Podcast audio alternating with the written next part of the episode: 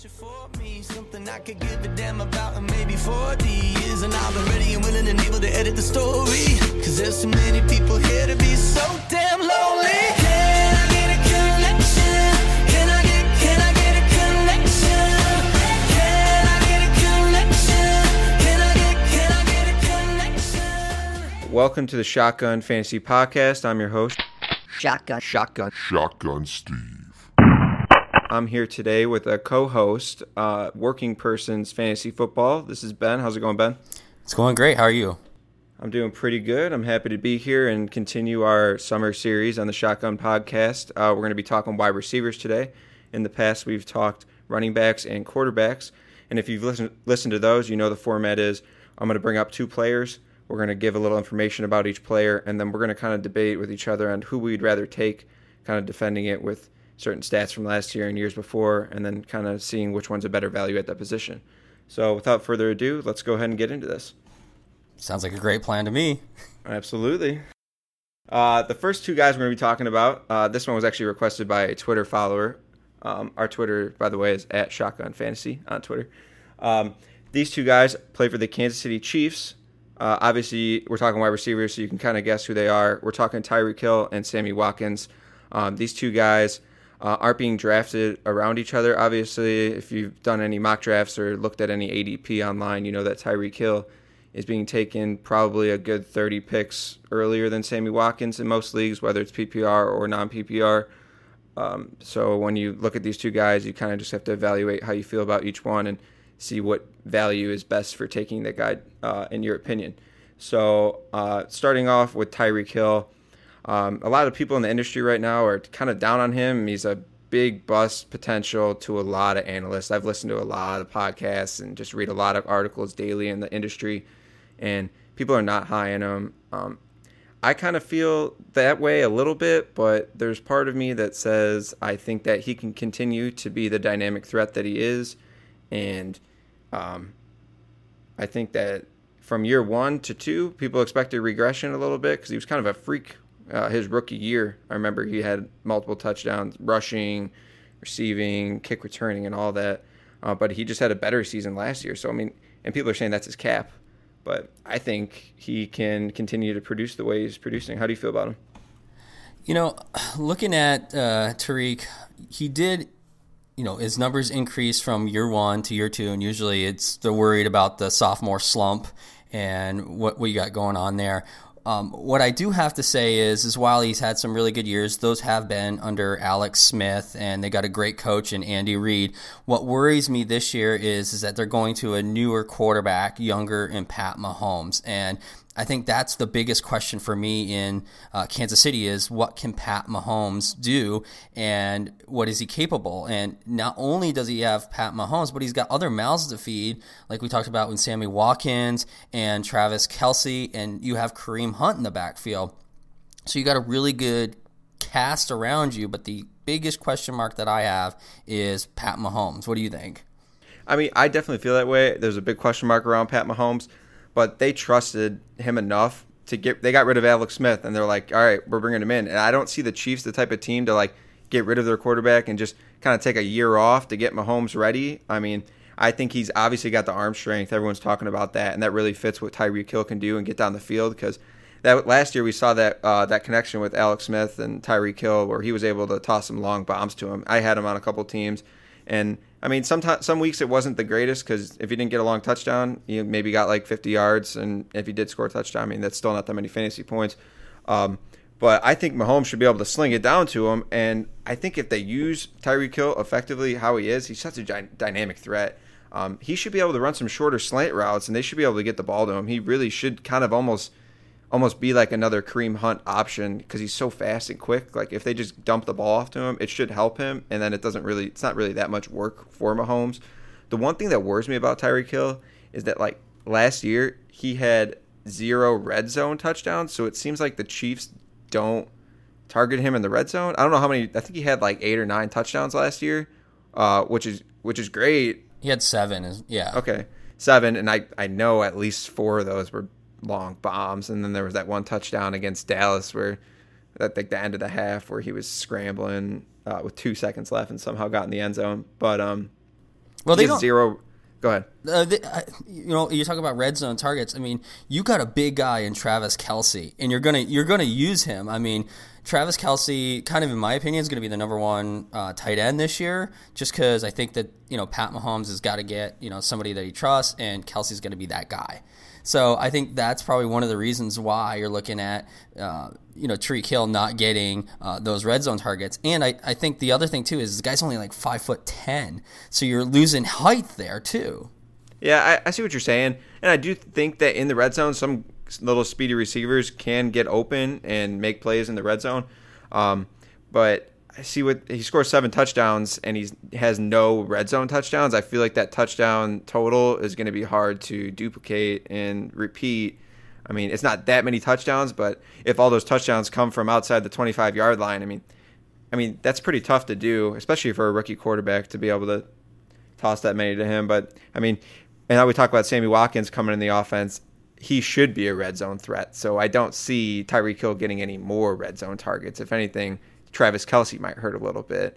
But just getting into talking about Watkins, I don't really feel like his value has changed much this year from last year. I mean, he got paid big, so good for him. But there's just like the Rams, there's a lot of guys that feed in that Rams offense with Robert Woods, Watkins, Gurley, Cooper Kupp, all those guys. And he's coming over to the Chiefs. They got Kareem Hunt. They got Charkandrick West. They got Tyreek Hill, Travis Kelce. So it's not much less crowded.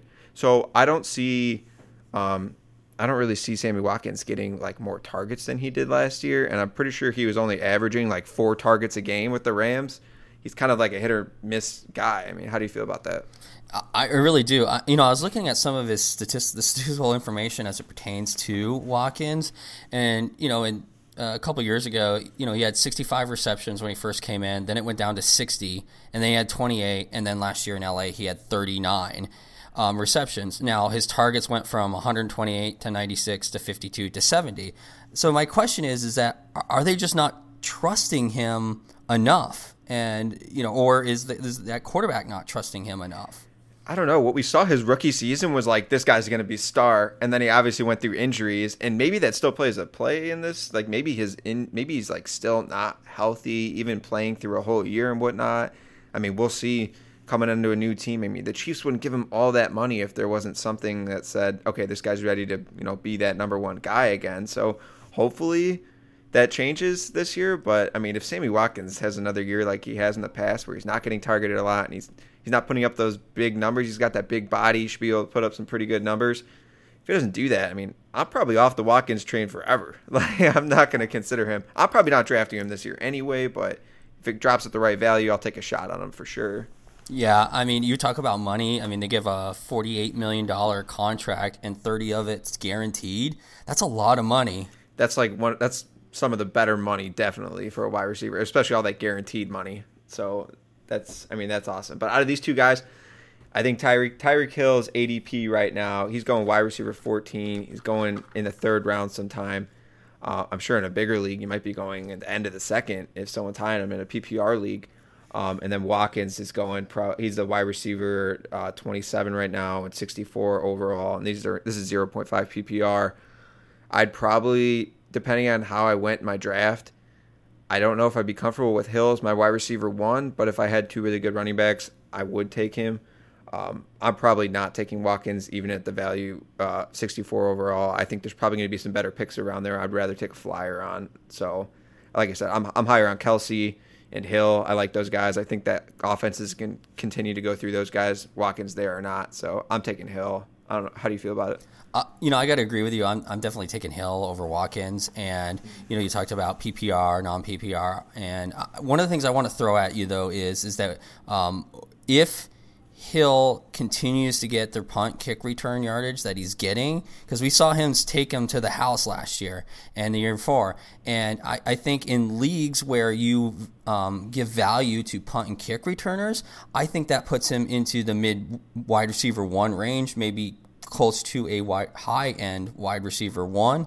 But in a non kind of punt kick return league, I kind of put him kind of at the wide receiver 2 range for me. Yeah, I think he's going to continue to get that work And you're talking getting yardage, points for yardage in fantasy, even just him getting a touchdown from a kick return. I mean, it seems like he's getting a few of those every year, and that adds up. You know, you put those touchdowns into what he's getting receiving too. That adds to it. You still get the same amount of points for a touchdown for a kick return. So, and I don't see him going away from that. I mean, he's so fast and dynamic and electric. I mean, they're not going to just throw someone else in there. So I think he'll continue to get that. And that factor alone, that's definitely a good point to add. That's a good reason why I'd pick him. Yeah, and I agree. Any day I'd take him over Sammy Watkins at this point, and I think durability issue comes into play when you're dealing with Sammy Watkins, and I don't trust him. I really don't. At that price, it's not worth the injury chances, and you don't know how he's going to go in that offense. You know Tyreek Hill, they're not going to go away from him. So let me ask you this one question though: you get a bigger league, okay, and you're in a 12-team. Plus PPR league. Do you take Watkins mid draft, or do you wait? Or let me also throw this at you: do you draft Watkins as a handcuff to Hill? In a bigger league, it just really depends when you get him. I would never draft. I'm not drafting any handcuff wide receivers. That's just, I'm not doing that. I'm just going to get depth at the position, and then if one guy goes down, my next guy's stepping up. I'm not drafting anyone to back anyone up. I don't think if Hill went down, I don't know how much Sammy Watkins' value goes up. I mean, it definitely will, but I don't know how much. Like I said, I'll throw a flyer in him, and maybe in a bigger league if it's PPR or something, and I get him at the right value, I will. But around where he's going, I like other guys. Yeah, sounds good to me. I totally agree with what you're saying. All right, so let's go to the next matchup. So that one, we're going to take Tyreek Hill. All right, this next matchup, you're pretty excited to talk about these two guys. They're a couple PPR dynamos that really thrive in PPR leagues. We're talking Golden Tate for the Detroit Lions versus Jarvis Landry, now with the Cleveland Browns. These are two guys that, like I said, really thrive in PPR leagues. They do a lot of their work right around the line of scrimmage, and they really thrive with that. And whether they're getting touchdowns or racking up the yardage, these are a couple of guys you really like to watch play, and a couple of guys that are probably better NFL players than fantasy players. But if you're playing a PPR league, then I mean, any catch counts. So let's start it off with you. How do you feel about Golden Tate? I feel pretty good with Golden Tate in a way. I'm not taking him as a 1, but I am definitely considering taking him as a 2. And just let me throw this at you. So he's been with Matthew Stafford since 2014 after coming over from Seattle. And in that time, he's been targeted 144 times to 128 to 135 to 120. So he's averaging 132 plus or minus targets each year with about 93 receptions. And then he's getting anywhere from 13.4 yards to 9 to 11.8 to 11.2 yards per catch. And averaging about 4 touchdowns. And, he's getting a high percentage of the targets from Matthew Stafford. And I was going through that time, and he's getting about 22.75% of the targets that Matthew Stafford's throwing. So I'm pretty confident that Stafford will continue to target Tate. We do have a new head coach there, but the important thing to remember for everybody, if they're not aware of this, they did keep the offensive coordinator. So the offensive coordinator, Jim Bob Cooter, is Jim back. Jim Bob Cooter. Yeah, I love that name. He's got the best name in the whole league, easily. Yeah, and he's back. So he's still retained with that system. Yeah, if anything, he should be the same, if not better. I mean, you hope that Matt Patricia can come in and be the head coach and actually lead the Lions to some wins. So, I mean, and Jim Bob Cooter's still there. They like him. They like what they're doing with Matthew Stafford, and I'm sure they like what they're doing with Marvin Jones and Golden Tate. I mean, if anything, they just need that run game. They should have a pretty good offense. So, I mean, I like Golden Tate. Only problem that I have with him is in 0.5 PPR leagues, he had 6 times last year where he was outside the top 50. I mean, that's a pretty good handful of the season. That's more than a third of the season that he's not even the top 50 wide receiver. So he pretty much busted those weeks for sure. Got nothing. But then, obviously, he has a lot of catches every game. But he's in a standard leagues. I guess it doesn't matter if standard leagues. But he's averaging only 5 touchdowns every single year. So you're really depending on that yardage. I mean, those yard per catches is pretty good, actually. But you're really depending on him getting some touchdowns. And 5 just isn't really cutting it. And he's going right now as wide receiver 22, 50 overall. It's about round 4, early round 4. I don't think I want that. Yeah, I don't either. That early, I mean, I'd rather stick around and wait for a guy like Marvin Jones, just in that offense. I mean, whether you're playing PPR or not, I mean, Marvin Jones has a much higher touchdown upside. But in a PPR league, I would definitely rather wait one more round to grab a guy like Tate. He just, I don't know, he's consistent catching the ball, but he's up and down when it comes to actually producing fantasy points.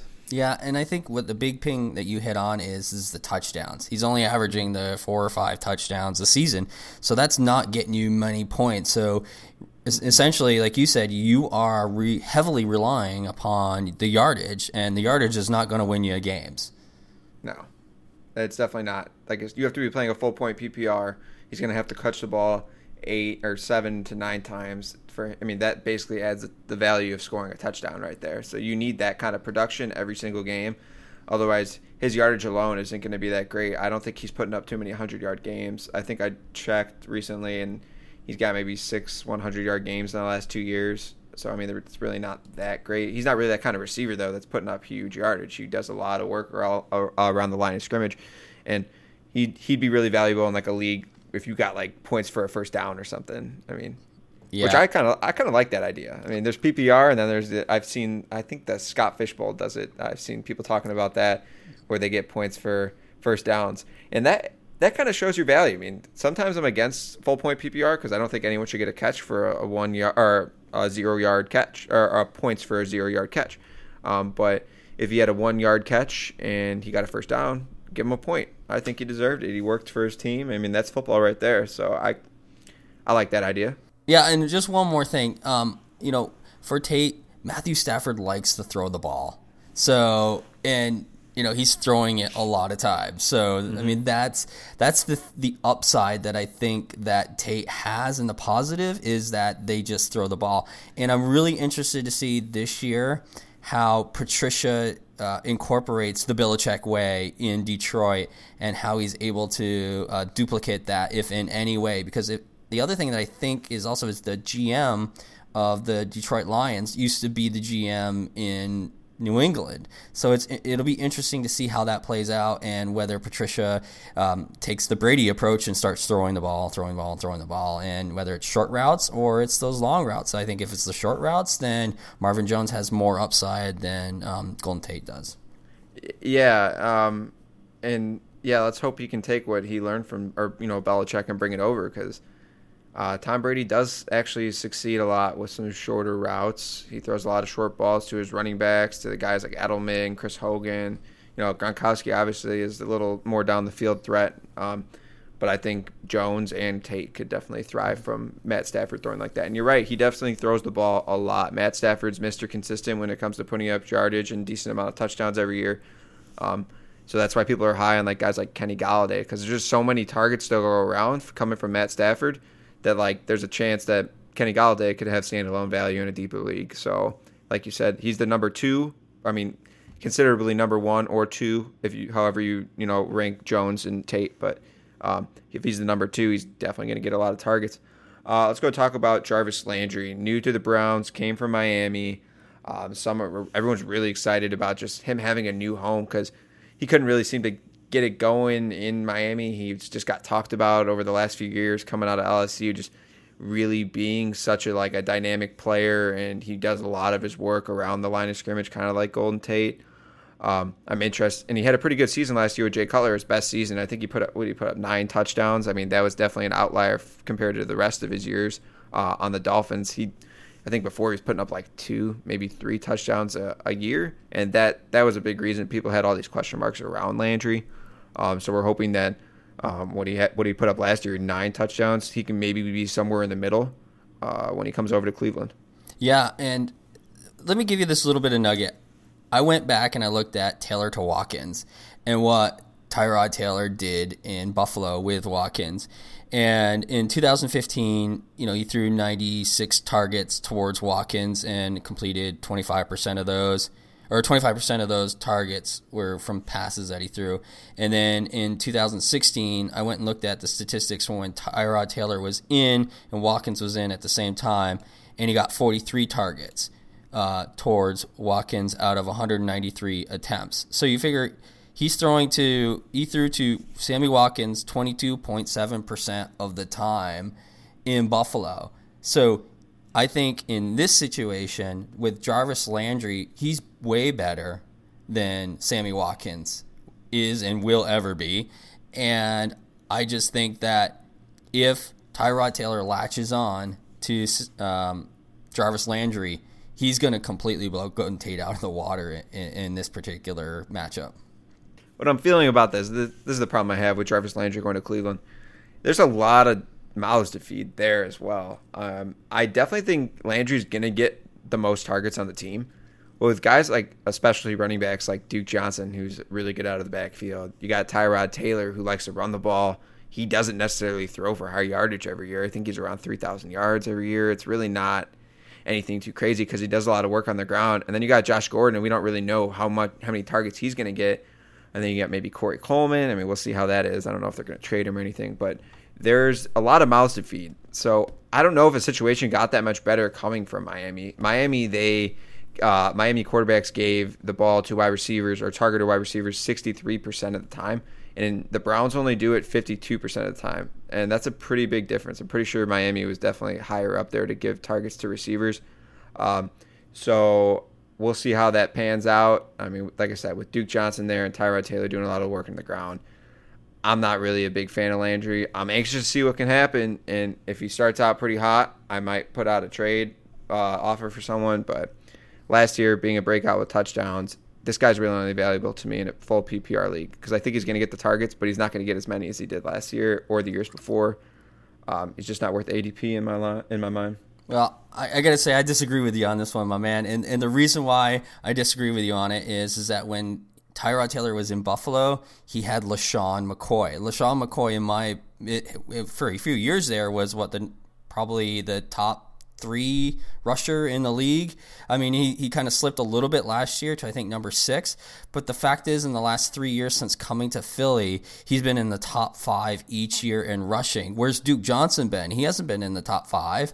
And you had Tyrod Taylor, who was running the ball there. And you had Sammy Watkins catching passes and so on. So that's why I think that because he's coming to a different system, he's got a that great of a running back as compared to a LaShawn McCoy, and he's got two really good wide receivers, one which will, Josh Gordon, which we'll talk about in a little bit, but Jarvis Landry is a great athlete. He's a really good wide receiver, and that's why I feel like, if you're going to look at these two, Tate versus Landry, that's why I am more optimistic about Landry than I am Golden Tate. So are you supporting a good Tyrod Taylor campaign this year then? Cleveland is the place where quarterbacks go to die, in my opinion. But I am hoping, always every year, fingers crossed, Cleveland happens to have one of the best offensive lines, maybe not the best offensive line, but they do usually every year have a great offensive line.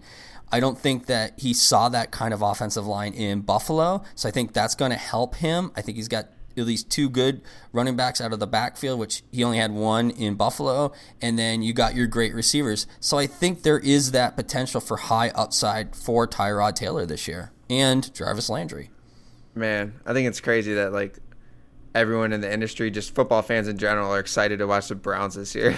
Yeah, I'm actually one of them. To watch the Browns and see what they do. They really made a lot of good moves this offseason, and I think it's kind of at a point where you get it done this year or you're not getting it done at all. Yeah, I'd love to see some success, but these guys right now going as Landry's going wide receiver 26, Tate wide receiver 22. Landry's going about 2 rounds later. I'll agree with you though. I would rather take Landry for his value. I think that their upside is pretty much similar, so I'd rather take the value in 2 rounds later for Landry. Yeah, I'll go with that. All right, so we talked Tate, Landry, we talked Watkins and Hill. We're gonna go up the draft board to a couple big name guys that are bound to finish in the top 5 this year. We're talking Michael Thomas with the Saints, and we're talking big body wide receiver in Atlanta, Julio Jones. These are 2 fantasy superstars every single year in and year out. Michael Thomas, 2 years in the league, but he's definitely shown that he can ball up, and he's coming out this year doing the same thing he did year 1, year 2. These 2 guys are really big body receivers, and they handle a lot of the targets in their offense with their gunslinging quarterbacks, Matt Ryan, Drew Brees. We're starting talking about Michael Thomas. Michael Thomas is setting record paces for targets and receptions for a receiver in his first 2 years in the league. He had fewer than 8 targets just twice last year. Just twice. He is the guy in this offense. If you want Mr. Consistent, gonna get the workload, you draft Michael Thomas. If you don't want to, if you don't want any question marks, if you're debating Julio Jones and Michael Thomas, and this is why we're talking about it. If you want to be a little safer, you're taking Michael Thomas all day. But if you want the higher upside, because we've seen Julio Jones do it, go for over 1,600 yards and put up like 9 touchdowns, you're taking Julio. But it depends on whether you're waiting around for Julio to have a bounce-back season when it comes to actual touchdown percentage. Yeah, and, I think what essentially maybe made people more attracted at the end of the season to Julio Jones as far as yardage-wise, because he did beat out Thomas in yardage, was only because he had several games where he caught the ball and went bonkers and ran it for long distances, and that's really where he got his yardage from in a lot of games. However, on the flip side of things, you do have an older quarterback in Drew Brees, who's 39. He's going to be going on 40. Matt Ryan's 33. As far as Thomas goes, him and Jones were kind of competitive on targets. I think Thomas had 149, Jones had 148, even though Thomas did catch 104 balls versus Jones, who caught 88. So it's just you could see that he got more yards per catch than Thomas did, but then Thomas beat him out on the touchdowns. So I really do see that, Brees has his target in Thomas. And I just think he's looking Thomas's way a lot. Yeah, and Thomas didn't really put up that many touchdowns either. 5 touchdowns compared to, I think he had 8 or 9 his rookie season. So there's not really that big of a difference there. But he did have several called back on really bad plays. I had him on a couple of my teams, and it was very frustrating to watch him because he was getting so many targets and looks, especially in the red zone. And before you see it, you'd be checking your fantasy app or something, and it'd pop up, and it would say, touchdown Michael Thomas, and come to look a couple minutes later, he didn't get the points for it. So then you go watch the highlights of the game if you weren't watching that game, and you're like, and they were, some of them I thought were bad calls. I remember following them pretty well last year, and it definitely sucked. So I think he'll, even though Drew Brees is old and whatnot, and his touchdown percentage went down way last year, or a lot last year. I think he's going to continue to get the same amount of targets. I mean, there's no one else there in New Orleans. I mean, who was the number 2 there last year? Who we talking? I mean, I have no idea what the number 2 was in New Orleans. Tag Ginn or something. Sometimes he had some big games. Willie Snead's gone. Willie Snead's gone. He's in Baltimore. I don't know. I mean, there's no one else there. I'm taking Michael Thomas. He's really, really just super consistent, and I like what he's doing. I think he's going to continue just to be the guy he was in his first 2 seasons. And Julio Jones, like you mentioned, he had a couple games where, and this is how it is every year, at least it has been in the last few years, a couple games where he's got over 150 yards. He had one game last year where he had 250 yards. That, and, props to him, because the last 3 seasons he's put up over 1,400 yards. But yardage doesn't always portray to how good of a fantasy player he was. He might have finished as a top 3 guy, but he might have lost me a couple of weeks because he only put up 3 points. That one game where he scored 40 points or 35 points was great, but that was good that week. We're not playing a points league. Most fantasy leagues are head-to-head points, so you really want to spread that out. And that's why people like Michael Thomas, because he could give you that consistent 80 yards, maybe a touchdown, 90 yards, PPR leagues, 8 receptions, 7 receptions. He's constantly putting in the work. You're not going to have any duds in there. So because of that, these guys are going around very, very, very close. Wide receiver 5 for Thomas, wide receiver 4 for Jones, 14th and 15th overall. I mean, they're right next to each other. So you take your pick. There's some guys that are Julio Jones truthers, and I think this year is either people jumped off the Julio train for good, or this is the last time. If he doesn't put up over 4 or 5 touchdowns, I'm for sure never considering him again, and that sucks because he's really, really talented. But I'd rather take Michael Thomas. Yeah, I'm going to go with Thomas, and the reason why I'm going to go with Thomas is that I'm slightly concerned right now is that Julio Jones wants more money. He deserves a bit more money. But the fact is that the Falcons themselves are unwilling to rework his contract at this time and work with him. So part of me feels like that's going to potentially play a role in this season. Yeah, that can be concerning. I kind of forgot about that recent news that was going on where Julio Jones is wanting a contract extension. You wonder how that's going to affect his actual play this season, whether he's going to try and ball out for a contract extension that they wouldn't give him, or if he's just going to test the water. So, yeah, I mean, that's definitely some risky waters to be swimming in. But like we said, I think we both agree Michael Thomas is the pick here. These guys with ADPs, so close. I'd rather take with the first surefire guy, Thomas. Yeah, I'm going to go with Thomas too. But, I do like the fact that what that offensive line was doing in Atlanta last year, I think it gave Ryan more time to throw the ball. And they do have some really good running backs there. And as long as both of them can stay healthy, I think that provides opportunities downfield. But when you take a really good look at it, you're looking at two wide receivers who really, in my opinion, are kind of like their only big-time options. But when I'm looking at the New Orleans Saints, I look at that the only person I feel like on offense other than Mark Ingram or Alvin Kamara is Michael Thomas. And so I got to go Thomas. Yeah, and I do see the Atlanta Falcons bouncing back last year. I think maybe that was just some like getting used to with the new Steve Sarkisian offense. I think they should get back to what they were kind of the year before with Kyle Shanahan. Maybe not the same because he really likes to work those two running back sets and whatnot and run the ball, and that really opens stuff up for maybe guys like Julio. But I see some more success with them. So, I mean, I am intrigued. I think if you do like Jones, I think you can get him, or you're getting him at a really good value because in the past he's gone in the first round. So now you're getting him in the second round. He's slipping. You can get him in maybe in the mid-second round depending on how the guys in your league draft. So if he has a good season, I mean, he could win you your league based on that value, getting him down there. But like we said, Michael Thomas, I mean, it's whoever you like. This is pretty much splitting hairs. Yeah, and I could see Jones going in the first round, Thomas fall into the second round in a lot of leagues. And if you're getting him in the second round, you are getting tremendous value in the second round. And I'm telling you, I could see him slipping to the second round. But if you can swipe him up in the second round, you should go after him if he's there.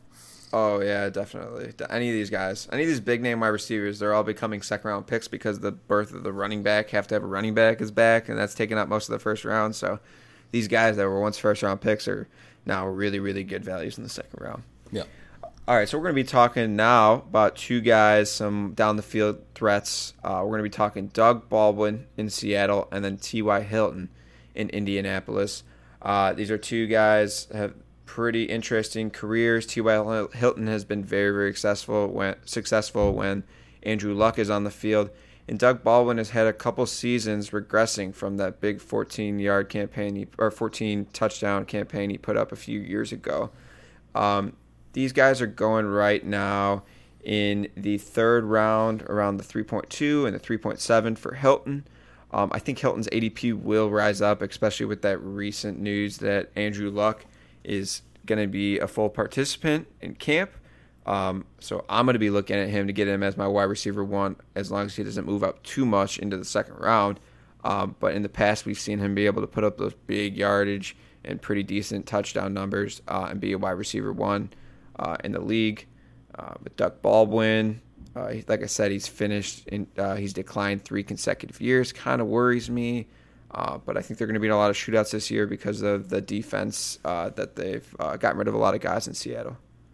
Yeah, and, with the Graham moving on from Seattle, not like they really did much of anything with Jimmy Graham in Seattle anyways, but I think with Graham moving on, I think that puts more targets towards Doug Baldwin's way.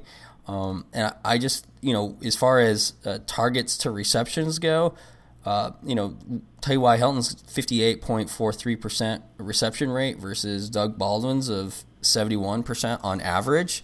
So I really like Doug Baldwin from that perspective, especially like being in a PPR league, knowing that he has a higher catch percentage than T.Y. Hilton does. That offense right there is running through Russell Wilson. As we talked about, off air was that, Russell Wilson had like 86% of the total offense, combined in Seattle last year. So, you know, as far as, target rate goes from the quarterback, they're really close, and they both have great connections.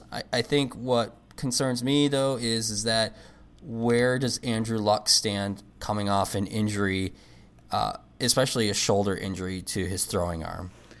Yeah, that's definitely the question mark. I mean, I think everyone's just very optimistic and would like to see him come back fully healthy and be the guy he was a few years ago. Or, yeah, I guess it's been a while since he played. So, yeah, I mean, him and T.Y. seem to have had that connection, and T.Y.'s really, really good when Andrew Luck is on the field.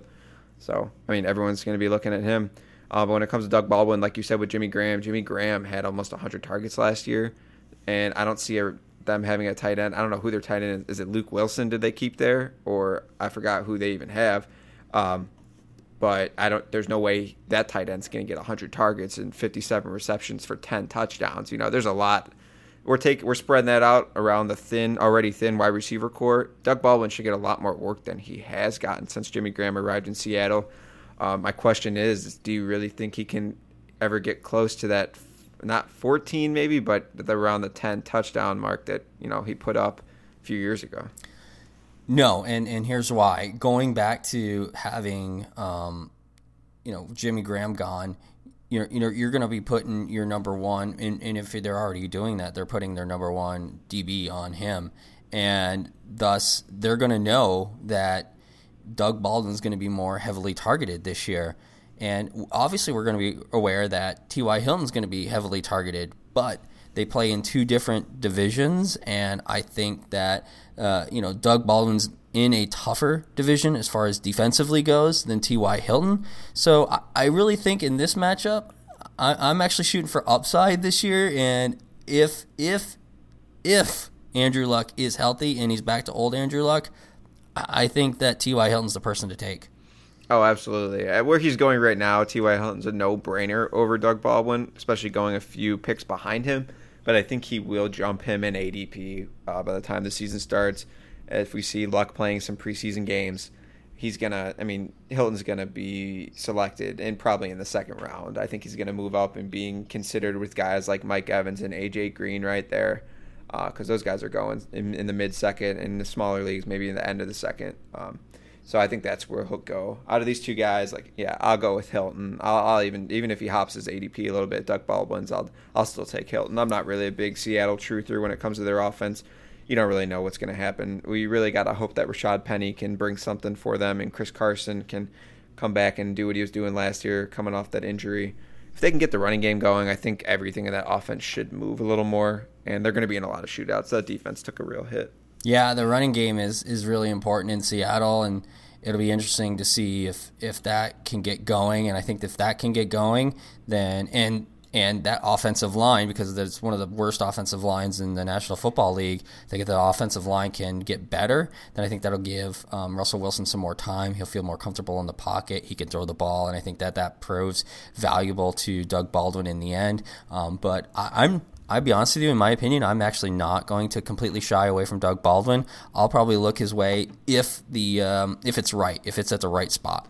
Yeah, I definitely won't shy away from him. I mean, if depending on who I pick before that, I don't know if I'd be super comfortable with him as my wide receiver one, but he could be. And sometimes if I have two good running backs, and Baldwin's the best receiver there, I'll take him because I know he's got the upside to put up wide receiver one numbers, top 12 numbers. So I'll take him in a certain situation for sure. I'm definitely not shying him away, but everyone just wants to see that Andrew Luck's back and healthy and making T.Y. a fantasy star again. So I think that's kind of where I'm at. I want a piece of that, especially if I get him at a good value. Yeah. All right. So now that we talked T.Y. Hilton and Doug Baldwin, we're going to keep moving down the train. We got a couple more matchups to talk about. We're going to be talking about now Cleveland Browns receiver again, not Landry. We're talking Josh Gordon, and we're talking him versus Juju Smith-Schuster in Pittsburgh. Josh Gordon, what an NFL career this guy has. As far as actual stats, he's had maybe one good season, and last year he played okay when he came off the suspension. We haven't seen that much. All we know is he's a freak of nature, talent, wide receiver, body spec. It's just amazing. I mean, this guy is a freak. You've seen pictures of this guy in the offseason. He just looks yoked. Like, and I don't know how good that actually translates to on the field play, but I mean, this guy looks like he can body anyone and, you know, overpower any DB out there. So that's definitely, yeah, his abs look like they can crack my head open. Yeah, like he could literally like headbutt me, but with his chest, and I'd probably get a concussion. Like, it's just crazy. He's definitely super yoked, and he should be able to have some success strictly off his physical ability. But we're going to be talking against him against Juju Smith-Schuster in Pittsburgh, who had a really, really, really impressive rookie campaign with Ben Roethlisberger and Antonio Brown opposite, kind of taking some attention off of him. Out of these two guys, I really like, I'll just say kind of what I like from both guys. Josh Gordon, I like his physical specimen. I like how big he is, and I like what he did in, what year was that, 2013? Is that when it was? I believe so, yeah. Yeah, 2013, he had those back-to-back-to-back 200-yard games, and he was just dominating. He finished as the wide receiver one that year, and that's what everyone just has this Josh Gordon thing in their head. They're picking him off waivers 2 years ago because they hear he might come back. They just know what he's able to do. So I'm excited to watch that. Like I said, we're excited to watch the Cleveland offense. Kind of weird, but part of it is because I'm excited to see Josh Gordon come back and play in that offense. This all comes back to Tyrod Taylor again and how many yards can he actually throw for. He's usually capped at 3,000, but like you said, without LaShawn McCoy, they have a kind of a bigger question mark at running back as far as can they be as productive as like a superstar like LaShawn McCoy altogether. So he might have to put up a few more yards through the air, maybe get up to that 3,500 mark. So I think Josh Gordon's going to be pretty much touchdown. I don't want to say touchdown dependent. I think he's going to get a lot of red zone targets. So if he gets a lot of touchdowns, I think he'll be worth it. But I just don't know how much work he's actually going to get. Like I said, I think Landry's going to get the most targets in that offense. Yeah, you know, as far as looking at this, Landry is going to get the most targets in that offense. Gordon's going to be there, and there is so much upside to Josh Gordon. It's unbelievable. It's up, you know, out of the charts, and you know, I got to believe with Tyrod Taylor having a better offensive line again, like that we talked about earlier, and with, you know, that running back situation not being as great as it was for him in Buffalo, and, you know, now having some really good wide receiver duo there, gosh, there's so much to do, and the talent's there.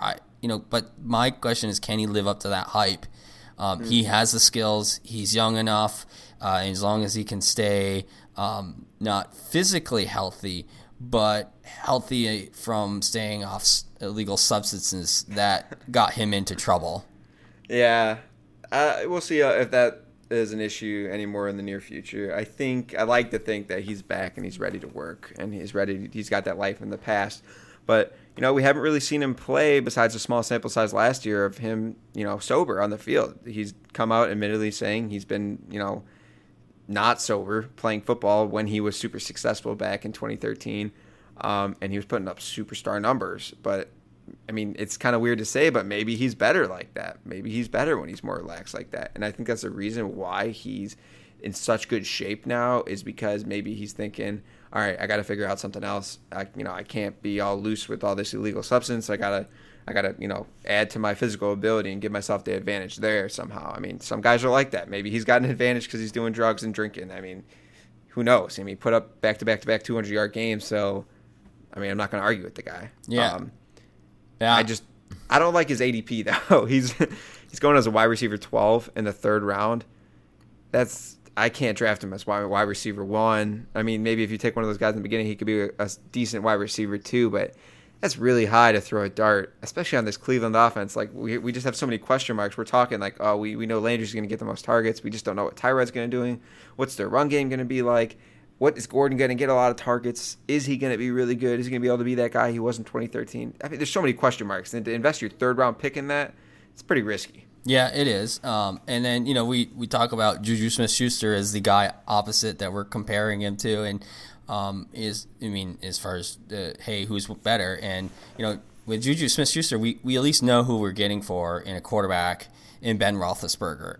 We know that you know, Antonio Brown's on the other side.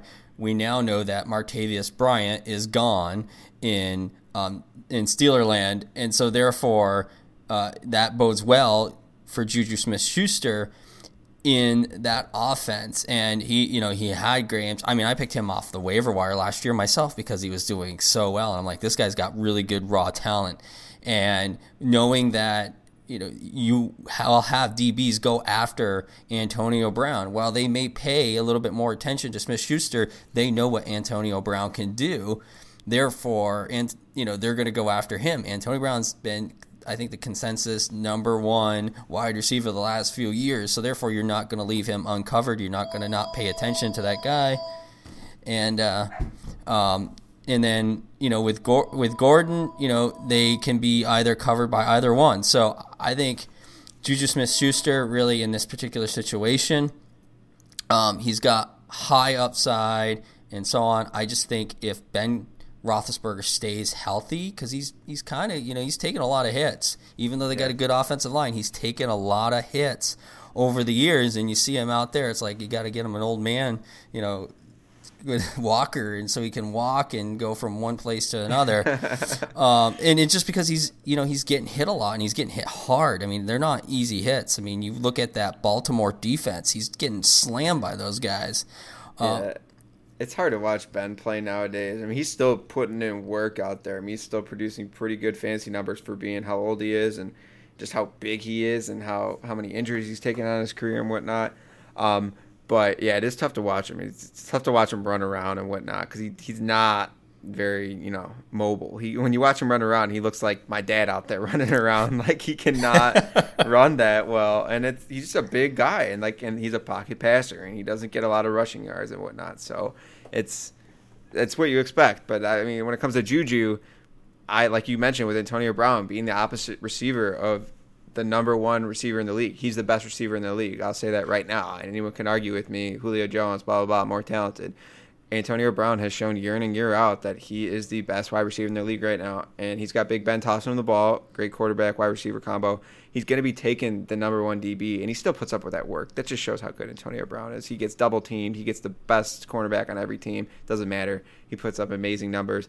And that just helps a guy like Juju. We saw what he can do last year, and he showed some light. He showed that, wait, maybe Big Ben can support a wide receiver one and a high-end wide receiver two, you know, in the same offense. Because we saw what Martavis Bryant could do a few years ago. That's the reason they kept giving him a chance, Martavis Bryant, with suspensions for drugs and whatnot. And, you know, maybe they weren't able to bring him back in last year. I mean, they brought him back, but it didn't really work out as far as target share and him being able to show what he was able to do a few years ago. But if he can kind of have the role Martavis had a few years ago, we know that, I mean, Martavis was putting up high wide receiver one numbers. I mean, those were, if they can do that, I think Juju's worth the pick here. His ADP is somewhere in the fourth round. I would take him if I went running back, receiver, running back, or, you know, two running backs and a receiver somehow. I would take him as a wide receiver two all day and fill out those two positions right away. I would be happy with Juju right there. I don't think. People are saying in some leagues, in bigger leagues, his ADP is like somehow getting up into the second round or something. I don't know if you've seen this. I couldn't invest that kind of pick in him. But if I get him in the, I don't know, late third in a bigger league, in the fourth round for sure, I would take Juju. I think in a PPR league, like if you got a full 1 point PPR league and you're in a bigger league, I can see the second round. True. And because the targets will be there. And I think also, too, what bodes well for Juju is that they got Le'Veon Bell in the backfield. You know, that said, you know, as long as they work through these contract issues and get him in, I don't think he's going to miss any time personally. But, I mean, they have a really good running back. So there are so many threats on this Steeler offense that's not there for Gordon and the Cleveland offense, which is why time and time again, we see the number two, like you just said, in Pittsburgh have really good high wide receiver two, low wide receiver one numbers. So I think Juju in a PPR league can be a low wide receiver one, definitely high wide receiver two, and a non-standard, I think he's middle to upper. Yeah, like you were just saying, I like that they have Le'Veon Bell, because I think any offense where they have a really good running back, it actually makes better for the receivers because it takes that attention off. You grab some of the safeties having to, you know, fill out for that running back getting past the line and whatnot, and it really frees them up out there. And it goes back to my one piece of advice that I really like to give is when you draft in fantasy, draft players on really good offenses. And Pittsburgh year in and year out has, you know, the dynamic threats of Le'Veon Bell, Antonio Brown. They have Ben Roethlisberger, you know.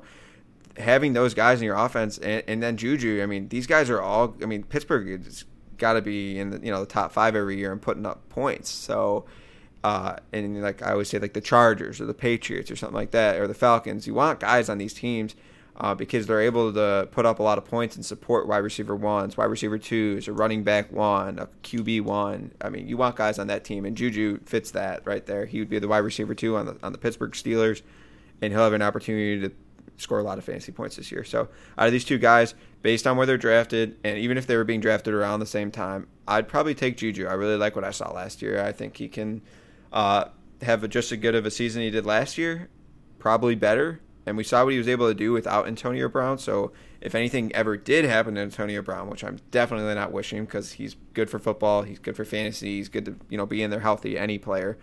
When he went out, Juju put up multiple 100-yard games with a touchdown. He showed that he could be even a wide receiver one. So I really like what I saw there when Antonio Brown was out. So just because of that, I'm taking Juju. I like his upside a little better. I do like his upside, but what concerns me in Pittsburgh is Ben Roethlisberger getting hurt. That's what concerns me. I do not think that they have a quality backup.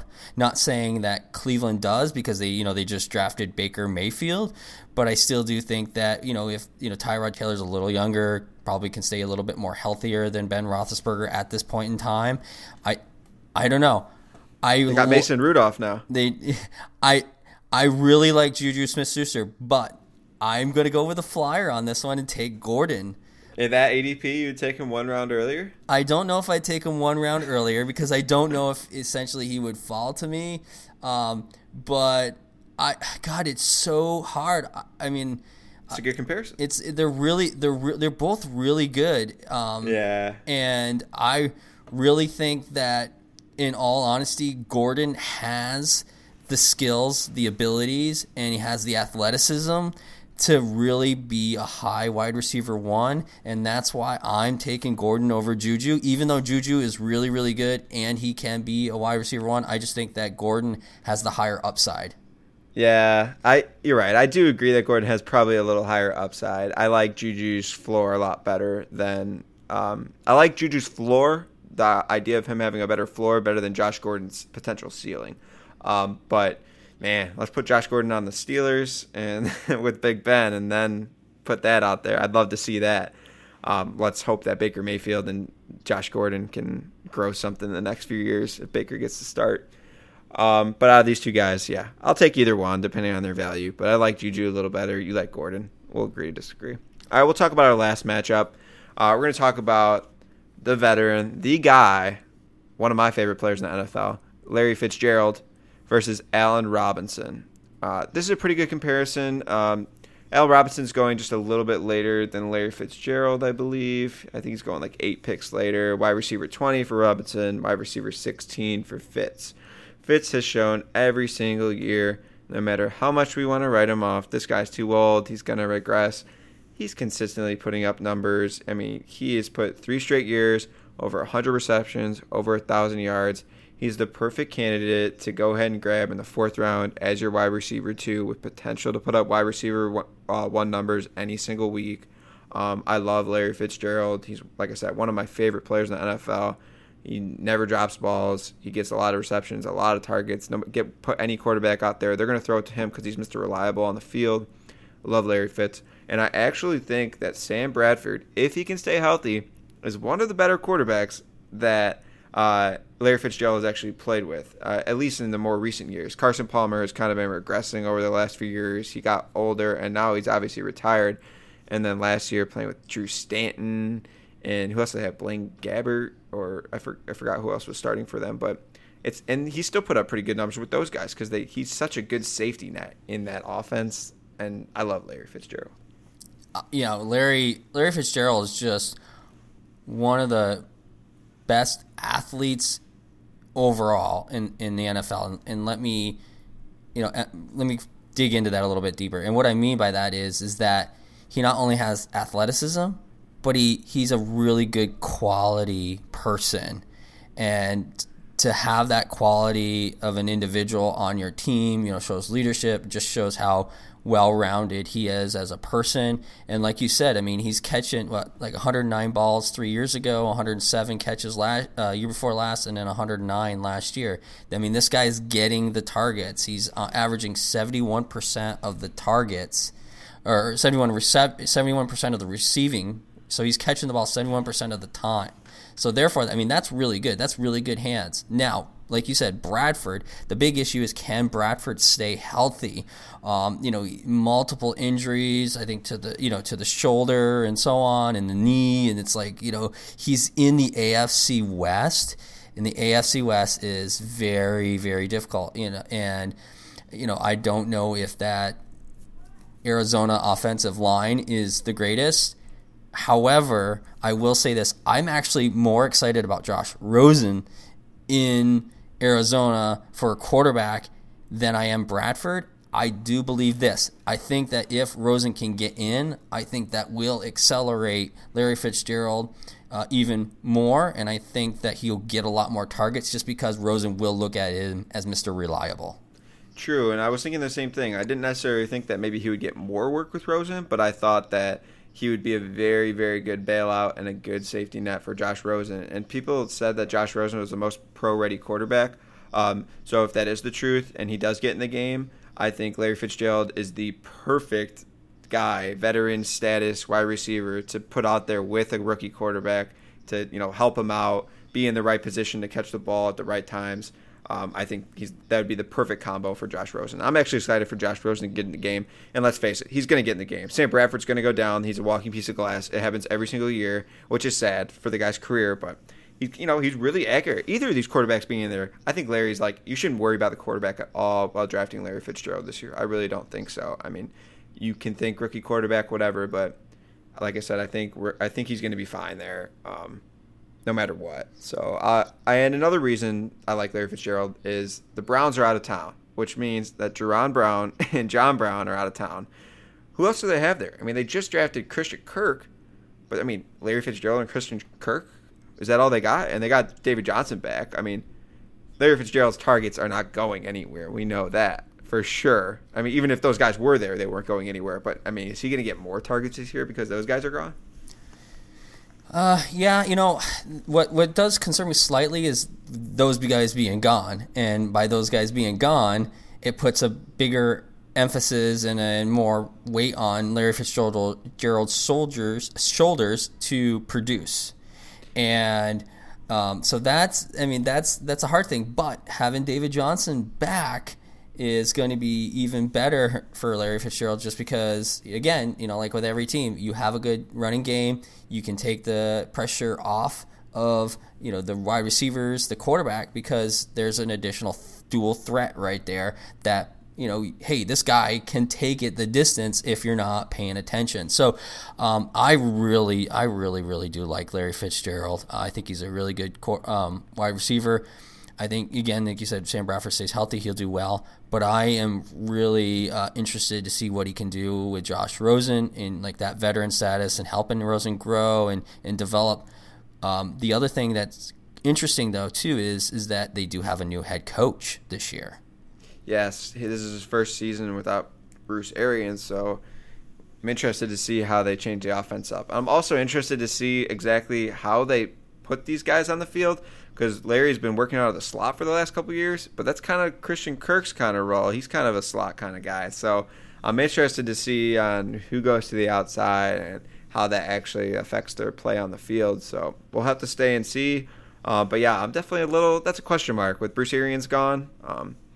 we'll see what the new coach can do. Yeah, and like, what about? I mean, with Allen, we talk about Fitz versus Robinson. I mean, Robinson, he's coming off a torn ACL from last year. You know, he's going to a new team, so he's no longer in Jacksonville, where I think he actually is upgraded in quarterback in Trubisky, but I still don't overly trust Trubisky, because now Trubisky also, along with Fitzgerald, has a completely new coaching staff. And the other thing that I don't trust about his new coaching staff in a way is that Mark Helfrich, the former Oregon Duck offensive coordinator and then head coach, is now the offensive coordinator in Chicago, so that'll be interesting to see what he can do with Trubisky, because I know that under the Chip Kelly era in college football, having Marcus Mariota, what he was able to do with Marcus Mariota and that talent, so it'll be interesting to see, but in Helfrich, I don't trust. Yeah, I'm from Chicago, so I'm pretty invested in – I'm not a Bears fan. I'm actually a Packers fan, believe it or not. I mean, there's a lot of Packers fans in the Chicagoland area, but I'm pretty heavily invested in following the Bears just because a lot of my friends and family are Bears fans, and I know a lot what's going on with the Bears. So I'm actually excited to watch them. Similar to I'm excited to watch Cleveland. I'm excited to see what this new Matt Nagy-led offense can do. They have this. They brought it back, Vic Fangio, and then they brought in, like you said, the new offensive coordinator from Oregon, and then Allen Robinson. They brought in Trey Burton. They brought in Taylor Gabriel. I mean, they have a brand-new offense. So, yeah, like you said, do we trust Trubisky? I do think he's going to be better than Blake Bortles. I think he might already be just as good as Blake Bortles. I mean, it's really not that hard to do. Blake Bortles is a decent NFL quarterback, but I think Mitch Trubisky has a much higher upside, and I think they're going to have a better year this year. But when we're talking about Allen Robinson, I'm not worried about his ACL at all because he tore it at the first game last year. I think he should have more than enough time to come back and be able to start the game and probably participate in the preseason a little bit. Although I don't even know if he'll do that much. He might get a few reps. They don't want to risk anything. But I don't think he'll ever get back to being able to put up 1,400 yards again like he did in Jacksonville that one year. And they put up, 14 touchdowns or something alongside Allen Hurns, who put up 10 or so. I don't think he'll get back to that. But I think he will be able to take at least 25% of the targets, being the wide receiver one. And I think he's going to be really, really good for Mr. Trubisky, specifically in the red zone. I don't think that he's going to put up 12 or 13 touchdowns or anything, but I think he could probably get up to 8 touchdowns and probably almost 1,200 yards, maybe 1,150. And I think that'd be a really good, really, really good season, actually, for a wide receiver, especially where he's going in the end of the fourth round. That's a really good value. Those are pretty good numbers for a wide receiver in fantasy. Yeah, let me throw this little nugget at you. What about weather? Because he goes from Jacksonville, which is in northern Florida, to Chicago, almost the frozen tundra, and Larry Fitzgerald's in the desert playing in a dome. So, I think maybe weather might play a bit to be in a better favor for Fitzgerald versus Allen Robinson as we're getting later into the season, and you're going to be not throwing the ball as far because it's colder, it's harder to throw, harder to grip, so on, getting shorter passes where Fitzgerald's going to get the longer passes and so on. So what do you think about weather? Does you think that plays any sort of factor in this? I mean, it definitely plays a factor into any player that has to play in that type of weather. And we're talking about weather that's probably in the 20s or below, below 20. And it happens in Chicago a lot. In the past few years, and actually any year, there's been tundra games. There's games where it's below 0 degrees. They have wind chill. It's insane. No player is suited to playing that, but they got to go out there and play. I don't know. I wish I looked at some sort of correlation study done where it shows cold weather games for players and see how that actually reflects their stats. As far as his ability, I don't know if it'll affect his actual ability to get the ball. It's just going to affect everyone. Those cold weather games are usually just slower games. There's not as many points. There's more running the ball. But going from Jacksonville, I don't know exactly how that will change him. I think he played college at Penn State. So maybe he played some cold weather games there. But he's been in Jacksonville for a few years now. We'll just have to see. I don't know if I'd factor any. I don't know if I'd ever factor weather into me drafting any player besides maybe a quarterback who's proven to play most of his career in California. But then he goes plays in Buffalo or something. So I probably won't factor that in. But I like Allen Robinson this year. I'm excited for him. I think he's got wide receiver one upside, but I think he'll give you solid. He'll be a good solid wide receiver two all year. And between these two guys, I definitely would rather take Larry Fitzgerald all day over Robinson, just because Larry Fitzgerald has just proven that he can. He's going to put up 100 receptions, going to put up 1,000 yards. There's no question marks. I mean, we talked about the quarterback, but I'm not worried about that. And then Robinson, we just don't know what that Bears offense. I'd love to draft him next year after he's shown that he can, that the offense has some life. And I mean, maybe his price will go up a little more. But even if he has a good season in Chicago, I mean, maybe he'll go up one round ADP. I don't know. I don't want him this year. I don't want him, and why I don't want him is I'm not sure, and I haven't seen any report yet as to kind of that health of the knee. I'm assuming it's good and it's close to 100% because he's coming back. But just because he's 100% and he's coming back doesn't mean that he's not going to be, he's not going to be all there, and he's not going to be as productive as he was in Jacksonville. So, with that said, I'll take Mr. Reliable, Larry Fitzgerald, in this situation, just because I know what he can do, and he's going to be there and he's going to produce. Yeah, Robinson might be a good player to own. But he might not finish as high as he could in wide receiver numbers, just because he might not have a good couple first games, because maybe he's getting used to that knee playing again, and then maybe down the stretch, maybe he could be a good playoff wide receiver for you, or later in the season, second half season guy. I mean, that's fine if he's on your, if he's not doing so great the first couple games, but you squeeze by some wins and then you're able to play him when he's he's going off, then whatever. But that's the risk you put in it. I think Larry Fitzgerald is every week he's going to be a starter I can throw in there. So that's why I'd rather take Larry, even at a little earlier price.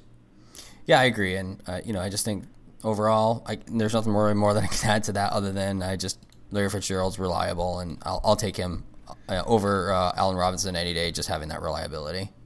Yeah. All right, let me real quick here. Would you rather take Larry or Josh Gordon? Just real quick. You don't even have to back Gordon. Gordon, Larry, or Juju? Juju. All right, so you like both those guys over him. All right. Would you take Larry over Mike Ditka? No, I'm taking Coach. I'm definitely taking Coach. I just had to throw that in there because you're from Chicago. Yeah, no, I'm definitely taking Coach. Coach all day. Coach over everything. That's all the matchups we have for receivers. I just want to throw one more out there, just random name. I want to know how you feel about him this year, because I'm actually kind of high on him. How do you feel about Corey Davis this year? High upside, good potential. I'm waiting and seeing.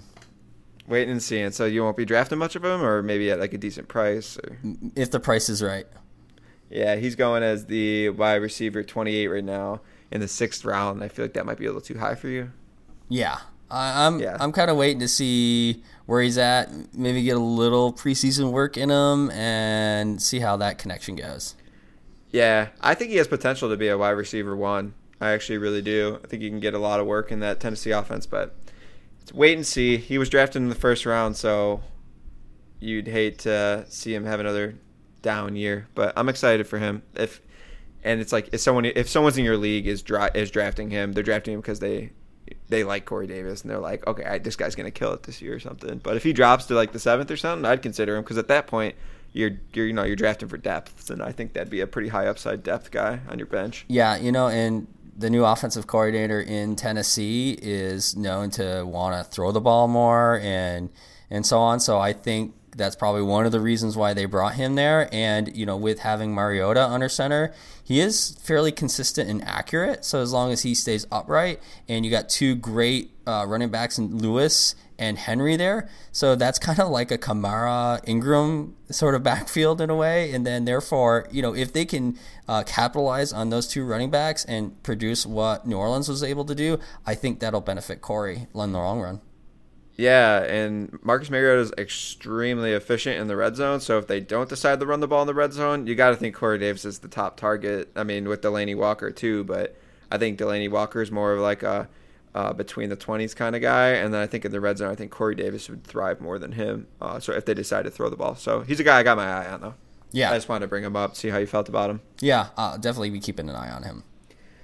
All right, so that's all we had today for Talking Wide Receivers. The only thing we have left to talk about in our next episode is tight end debates. I'm excited to do that one. We won't have quite as many matchups, but we'll be able to talk probably 6 to 8 guys, a couple matchups between those guys.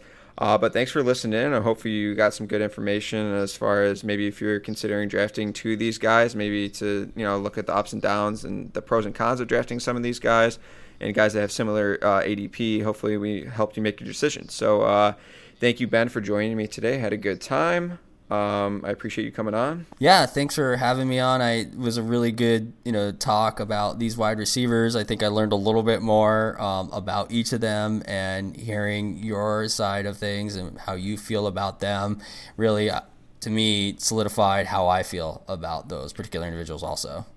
Yeah, definitely. Like you said, I think I learned some myself just by having a pretty good discussion with you about this stuff because I tend to not really think about receivers as much as I'm like going after those running backs. I'm trying to find like who's going to be those star running backs because I'm a firm believer that running backs win your leagues, and I don't really play in a lot of full PPR leagues, so I tend to not talk about wide receiver a lot, but just doing this little exercise definitely opened my eyes up about some of these receivers. You put in some good input, and I'll definitely take that with me into draft day. But anyway, thanks for joining me, and I appreciate everyone listening. Go over to shotgunfantasy.com and go over to Twitter at shotgunfantasy. Check out WP Fantasy Football on Twitter as well. Anyway, thanks for joining us, and we hope you come back and listen to the tight end debate in our next episode. Thanks.